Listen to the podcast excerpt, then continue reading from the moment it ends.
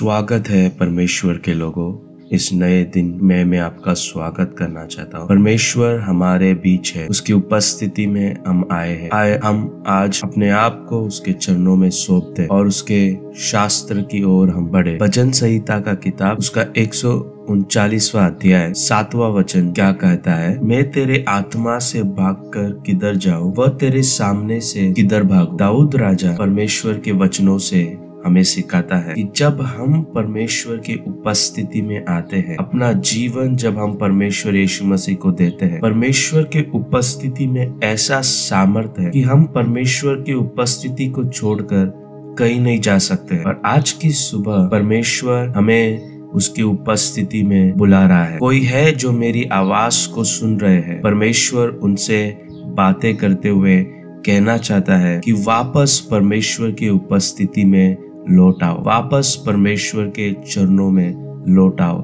वापस परमेश्वर से प्रार्थना करो। अगर हम उसी अध्याय के आगे के वचन को पढ़ते हैं तो लिखा है, यदि मैं आकाश पर चढ़ू तो तू वहाँ है।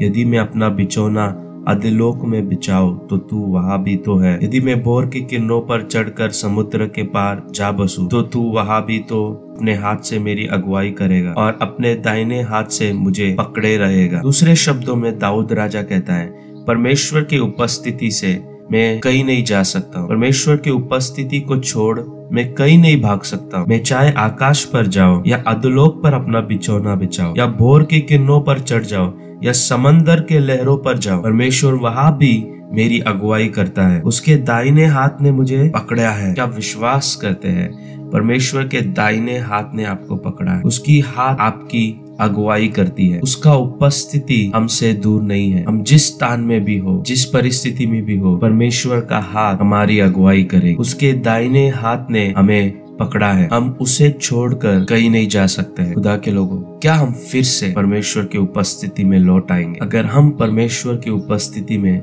समय नहीं दे पा रहे अगर हम ठीक से प्रार्थना नहीं कर पा रहे अगर हम परमेश्वर की खोज नहीं कर पा रहे हम चाहे जितने भी व्यस्त हो, हमें चाहे जितने ही मुख्य कार्य हो हमारे जीवन में करने बड़े बड़े काम हो जिसे हमें करना है, लेकिन उन सभी के लिए हमें अगुवाई की आवश्यकता है। उन सभी के लिए हमें उसके हाथों में रहने की आवश्यकता है। परमेश्वर की शक्ति और सामर्थ्य की आवश्यकता है, ताकि हम अब हमारे जीवन में सफल हो पाए। उसके सामर्थ्य हाथों में आज हम आए। प्रभु, मैं जहाँ भी जाऊँ प्रभु। तेरा उपस्थिति वहाँ है। मैं जो कुछ करूँ, तेरी उपस्थिति के बिना नहीं कर सकता हूँ। इसलिए आज मेरी ये प्रार्थना है मैं तेरी आत्मा से भाग कर किधर जाऊँ, वह तेरे सामने से किधर भागू। क्या आप ये प्रार्थना करेंगे? जब हम निराश भी होते हैं, परमेश्वर का आत्मा हमारे साथ होता है। जब हम टूटे हुए भी होते हैं, परमेश्वर का आत्मा हमारे साथ होता है। जब हम हार जाते हैं, परमेश्वर का आत्मा हमारे साथ होता है।